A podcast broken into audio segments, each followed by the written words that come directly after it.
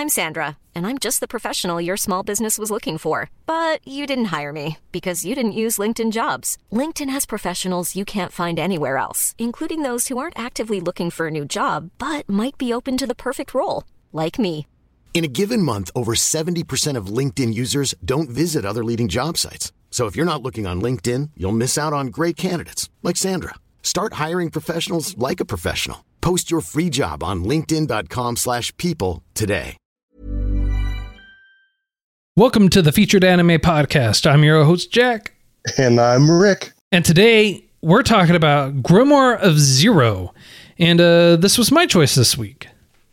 Indeed, and a good choice it was. I'd like to think so. Uh, it was uh, 12 episodes long, aired April 2017, ran all the way through June same year. Uh, producers for it were Lantis, Half HP Studio, uh, Happinet Pictures, Infinite. Uh, studio for it was White Fox. Its uh, genres are action, adventure, magic, and fantasy. Definitely a lot of fantasy. Um, I would say there's a lot of stereotypes that go on in this one. Yes. It, it, overall, I feel like it was a great show. I thought it was pretty good. It was entertaining for what it was. But beyond that, it's not something I would really want to see a season two of. I agree with that. The way they left it, it didn't really. It felt like they understood it was a, it was a one off. It, it wasn't. They didn't strive for a season two. They weren't really going for it, and I appreciated that from from this series. Yeah, it was. It was definitely. It, it definitely had a bookend. It, it gave that conclusion with A grimoire end. yeah. If they really wanted to come back and do a second season, they do have that ability. They do have that uh, opening, so to speak, to do so. But it's it'd be hard pressed to do it. Yeah, I don't think that. Uh, eh, it wouldn't be entertaining. I mean, if I'm being completely honest, any f- anything further than what it already is, I don't think it would be entertaining because the story just would not be there. Right. And and I honestly have to agree with you on that. As it stands, the story that we're presented with, I feel, is a unique look at how magic in itself is in this particular universe or, or anime verse, if you will. And magic and sorcery are two different things. And I never really got, I, I don't know, an understand, a clear grasp. They explained it three or four times. Maybe I'm just dense on the matter, but I couldn't tell if all magic came from a contract or if it, I don't know. Because sorcery, the way they explained it, you basically draw a circle, do an incantation, and you're able to summon a particular entity or demon. Magic, on the other hand, requires a sacrifice with no seal, with nothing there, and, and you, you're taught from this person, uh, Zero, who happens to be the main character. But when Zero's doing the magic, she's not sacrificing anything. She's not giving an offer up, and she's not uh, really using any words. She's just making gestures. Right, which is interesting because everyone else, it at least in the beginning, it gives the appearance that they're they're having to do a small sacrifice of something to perform these spells and they do these incantations. Whereas if Zero doesn't, which I think is really kind of messed up that they don't go into the depth for that. They don't explain why Zero is able to do that, whereas if everyone else isn't. But at the same time, you're you're introduced or or uh, not introduced, but the other characters that do these incantations also at the exact same time will randomly be able to do the spells without the incantations. Yeah, maybe they did the. It was one of those things where they did the sacrifice first, and it just carried over, and they're able to repeat it. Um, for instance, when you shoot an arrow of light, the uh, main twist character, I, I, if that's uh, a term we can use, uh, is Atlas. Albus. And sorry, Albus. I apologize. Albus was brought forth as a boy who was trying to learn magic and trying to essentially sacrifice a really powerful creature in order to increase his magic. You find out much, much later in a twist you saw coming a mile out that Albus uh, was a girl. Yeah. And, and we talked about this series a little bit on the Discord, right? And and one of the uh, other uh, individuals in there, Bookish, was talking about it. And when when we had put it out there, ha- if anyone had seen this, Bookish saw it and said it was it wasn't unenjoyable, but everything that had been done had been done before and better, and it felt kind of cookie cutterish, and at the same time, it was it was a blah kind of plot where you could actually see it coming. It wasn't really a surprise when something happened, which at first when I when I when he was saying that or when they were saying that, I was like, well, that's kind of interesting. I've seen shows like that, but I wonder if this one's going to be the, like kind of the same way. And then as I was watching this, I completely understood everything. And it was like, well, this is kind of lackluster. It wasn't a bad show. It was enjoyable. I thought it was good, but it was it was kind of like we already know what's going to end up happening. But that's that's kind of the beauty of it because you know what's not necessarily what you know is going to happen. You know the general arc of how everything's going to go. You don't necessarily know how it's going to take place. And Right. That, that to me was nice. Yes, it is cookie cutterish. Yes, the tropes that are used have been used before, but that in and of itself kind of helped me understand the plot a little bit better. It helped me understand the show, I guess. I didn't really have to put too much extra thought into getting where the characters were coming from. Right. The only thing that I really did not like that I saw coming a mile away was the fact that the bad guy and the good guy were kind of one and the same. Yeah, I I actually agree with you on that. The second they started referencing him and he and that Zero was looking for her compatriot 13, I was like, well, dollars to donuts, it's the same guy. And I was not disappointed in my assumption for that. Now, what I thought was a really interesting twist was that instead of 13 being him, was like the bad guy, he made a contract with everybody. I've never actually seen this part before. He made a blood contract with everybody that if you break it, you instantly die. Like you turn to ash, you disappear. Yeah. And he made a blood contract with everyone he taught out of the Grimoire of Zero. Now you mentioned we we were that's the name of the show, as well as the Zero being the main character. It's a grimoire that she wrote and i- she authored. Now the thing that was interesting to me is 13 mentioned to the mercenary. I don't by the way, did you ever actually get his name? I thought he was about to say it once, but she stopped him. Um, it's uh, Yohai. Yohai. Okay. Um, I'm just going to keep calling him mercenary because that's the what we remember him as. Yeah, they only really say his name maybe once in the show, I think. Okay. And I also did like the fact that they're like, yeah, your name has power, and if you give me your name, I can essentially rule you. yeah, That was kind of cool. It was. Uh, Um, they did have some interesting plot points.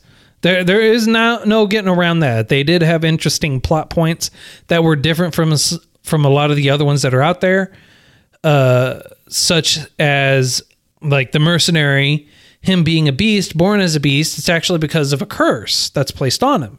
Now, one of the interesting things is Zero was talking to the mercenary about this because he's the appearance of a, a tiger, a white tiger, says that she can see his human soul, which means that even though he has the appearance of a beast, he can be turned back to human. And this is further reaffirmed when they when a mercenary is talking to 13 who says it is a way, it is easy to tell what agreement you and Zero had. Here's this magic potion that we'll be able to get rid of that uh, curse that's on you. And it wasn't necessarily getting rid of the curse so much as the potion, which was revolutionary as far as their technology goes, you no longer need an incantation. You no longer need a spell. You just look. You you're able to produce this thing that could just dissipate any magic that has been uh, either magic or sorcery that has been cast, and that right there was world changing. If they would have produced 19, 20 vials per person, you, magic would have been nullified in an instant. You, it would be no use, you know? Right, but it doesn't state how it's uh, properly used. So it's not like you can use it, throw it at a witch or or a wizard or whoever, and have it be uh, or or make them render them useless because it's not like that. It's has to be an existing active spell. Well, I was thinking, like, if you were to use it on a shield and have that shield block those light arrows, the shield will no longer be destroyed by said light arrows because once they come in contact, they disappear as if they were never there. So if you were to like play your armor in that, you could essentially be immune to those arrows. But for how long? That is the question. There is no real um, duration, and the one time we see the spell used, it goes up in a puff of smoke. So it could be a one-use thing, and that would be really inconvenient. But let's say you had hundred vials on you. Well, that's good for hundred shots, and, within hundred shots, I can guarantee those those warriors could could bridge the gap between them and the caster. So that that has potential to be dangerous. Yeah.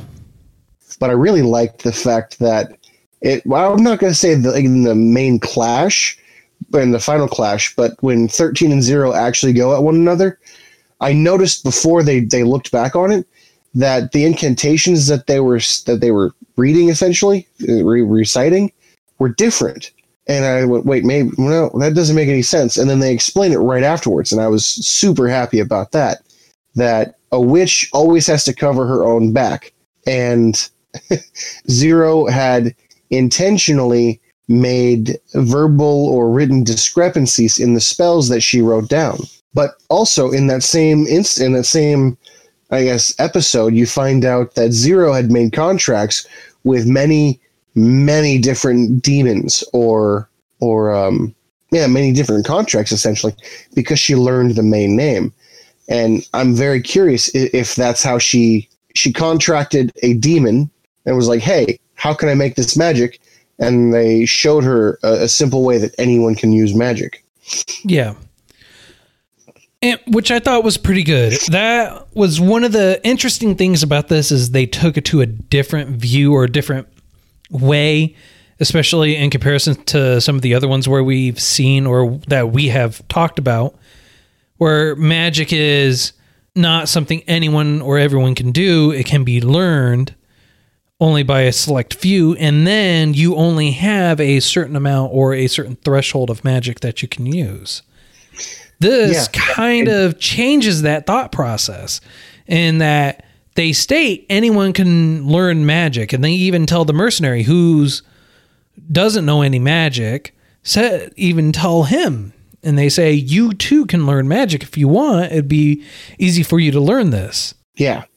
And I think that's the biggest difference between sorcery and magic, where a sorcery takes talent and innate ability. Magic simply takes a sacrifice, which is one of the reasons why Albus was chasing our mercenary to begin with, because the mercenary, being a beast fallen, has very, very useful. Sacrifice qualities. Yeah, I was going to say, uh, I couldn't, thank you, I couldn't figure that out.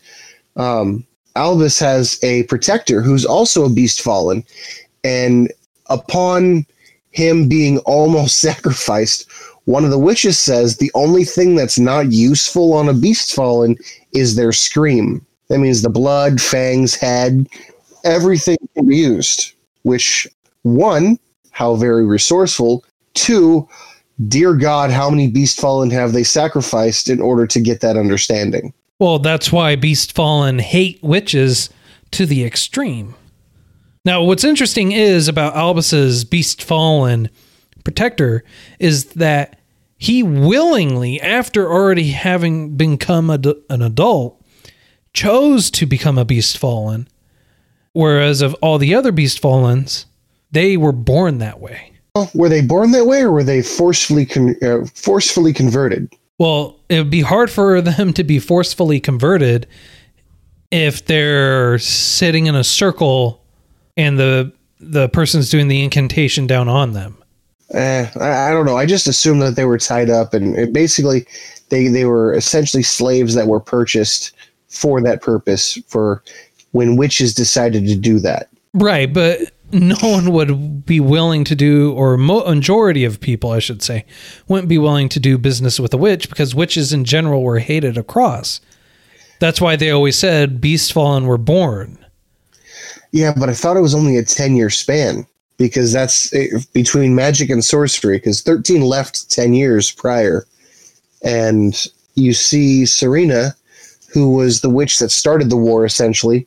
Her death ignited everyone to come to arms, essentially, because she was renowned as being a good person and someone who who never wanted anything bad to happen. You know, No, there's there's reasons on why they feel like people are being born as beast fallen, and that's what they talk about. They say there was this war, or you were cursed in your previous life, or the reason why you're being born this way is because you were evil in your previous life, or it's because you you had a tainted soul, and that's why you were born that way.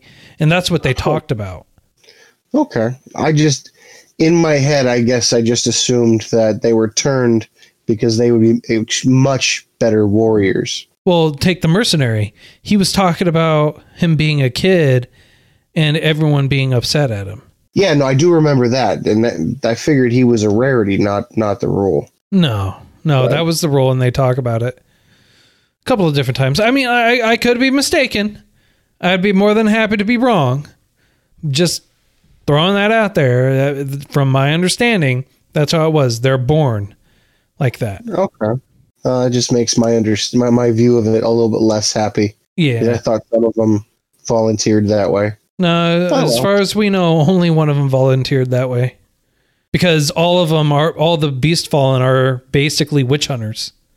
Yeah, yeah, that's true. They are. Either way, I thought it was a really interesting concept. I enjoyed it immensely because it, it's kind of cool. Because it's kind of cool because if you look at it, the mercenaries' parents were both human, so it means anybody, anywhere, at any time could potentially have an animal for a child. Basically, yeah. Which I think would really suck. I mean, like, just Gives gives new meaning. Are you having a boy or a girl? And the answer now is, I hope I do. yeah. It's like, well, do you want that to be a beast or not? No, no, just happy, healthy human. Mm-hmm. Now, for w- a couple of things about the show is uh, one of the other genres I feel like it this could kind of relate to is a romance, a little bit. Yes. Yeah. That I, I thought you were about to say slice of life. And I'm like, ah, that's that's a, that's a really big stretch. But yeah, no, romance adventure would be a good sub sub. Uh, oh shoot, what's the name of it? Sub uh, subcategory. Yeah, there you go. All right. Yeah, uh, romance mainly because of Zero and Mercenary. They are very like at first they're very at odds with each other, very distrustful, or at least the mercenary is. Whereas if Zero just almost completely trusts him, and as the story progresses on, you can see that they are very trusting of each other, that they get each other, like they don't have to give verbal commands or something like that. That Zero is able to just make a gesture and he knows instantly what she wants to do. I get that, but what what I never understood is how they were able to sync up so well. Well, when You know you're I mean? traveling together and you're put through various situations together, it does create that bond. Now, we don't know, and they never specify exactly how long they've been traveling together. You just have the idea or thought that they've been together for traveling together for a while because it's a little unrealistic for everyone to be traveling such vast distances in the span of like 20 minutes. Unless you're at the very end of the show. True. But even then, you know, time does go by, and it's the amount of time that's going by isn't just like 20 minutes, it's like half a day, it's hours Sure. that go by. So, That's fair. It was just unique that she was a, that Zero was able to find specifically the one mercenary that wouldn't turn her away. You know, yeah, could have been fate, let us say. yeah, fate. Fate. Fate alone will save us all. Yeah, fate, plot armor, and happenstance. Hey, plot armor is very thick, sir. Yeah, especially in this show. Yes. All right. Uh, While it did have good points and and some of the bad points, I mean, overall, I think it was a great show. There were some points in the animation I felt like it was a little off. yeah, I agree with that. Um, the thing I really didn't like about the opening was when they opened the book and they flipped the pages and the pages slowly began to show an animation. That just felt kind of crude to me. It eventually grew on me and was it was really nice, but I, it was a weird transition. What I didn't care about the opening is for the opening, uh, you know, scenes, so to speak, is it basically shows you the whole show. It, it gives it an entire breakdown for the whole show. Kind of. I noticed that at the very end, yeah, on, when they're standing on the ledge, everyone in their party is there. But as people were gathering into their party, that's when they showed up on the on the end of that ledge. Like Albus wasn't there originally; it was originally only Zero and the mercenary. And then episode I think four, Albus shows up, and episode like I want to say eight or nine, um, their dog face, the the the beastman with the wolf Holdem? shows up. Holdem, yeah, shows up, and then uh, in the final two episodes, you've got thirteen standing there as well. So I thought that was kind of I, I enjoyed that little. Oh, hey, I didn't notice that before. Moment. Yeah, yeah. It was, it was uh, interesting. It was a nice change.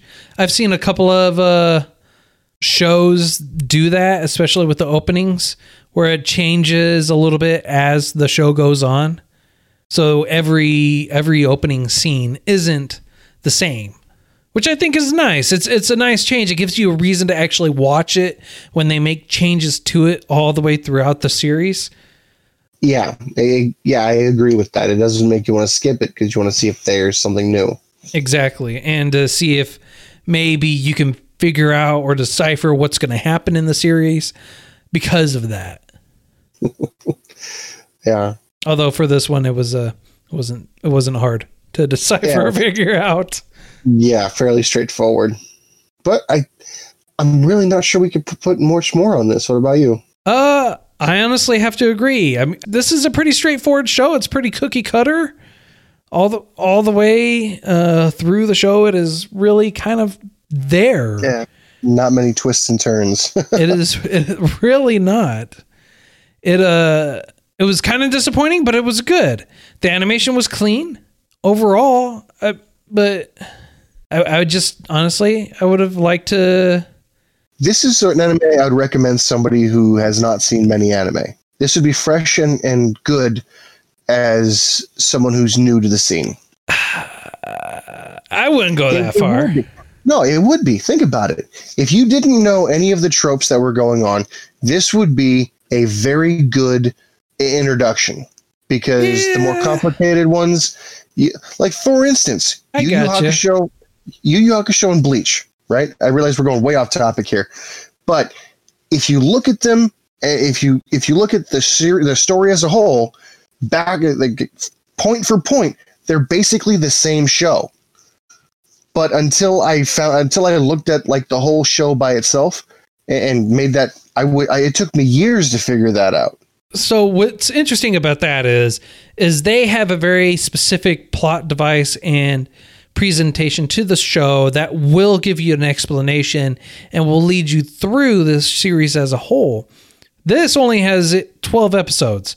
Those have dozens, hundreds. Okay. No, I know, but so but they they add up, And if you were to take this 12 episode thing and if you were to blow it up to, let's say, 24 or even 56 shows, that I w- that would be painful to watch.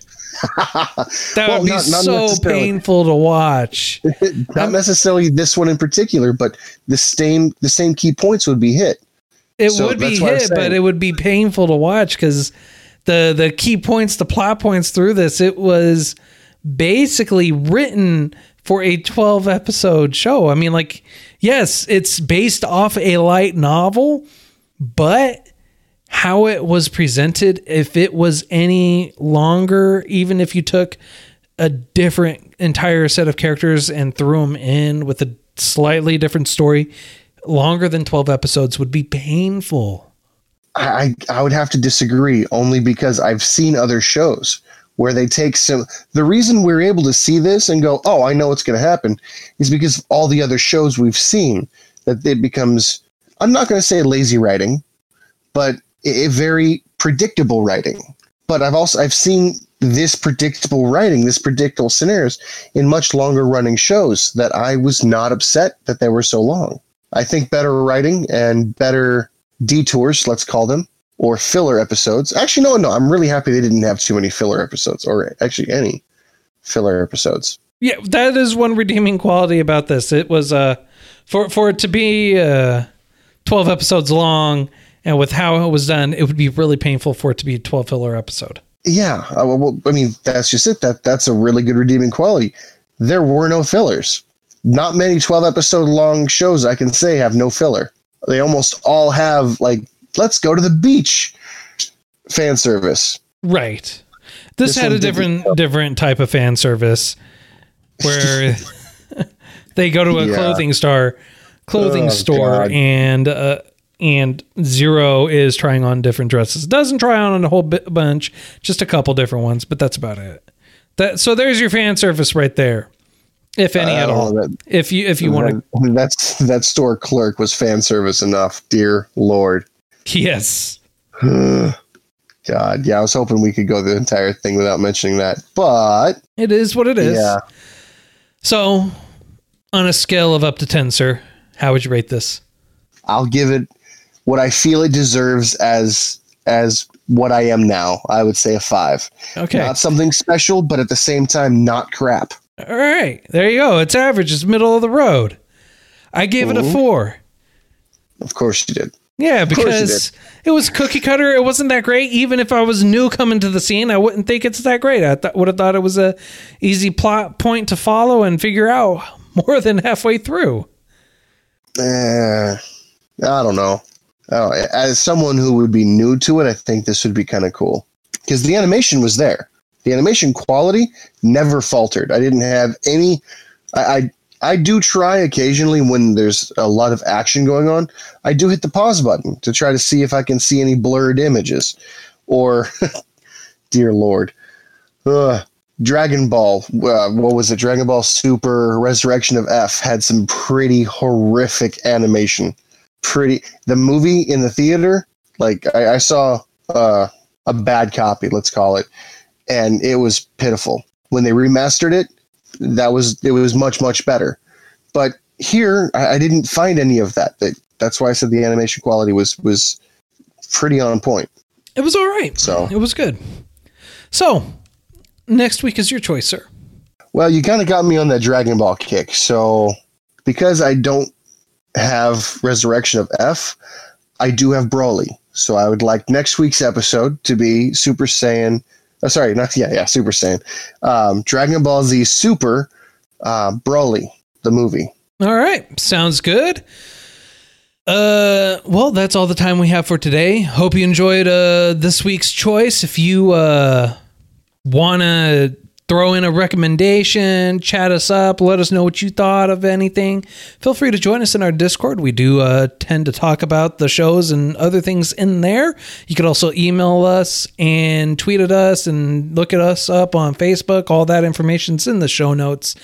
And if you're watching this on YouTube, that information will be in the description for you. And please leave a comment as well. We'll be happy to respond to you on there. Until next time, I'm Jack. And I'm Rick, and we'll see you later.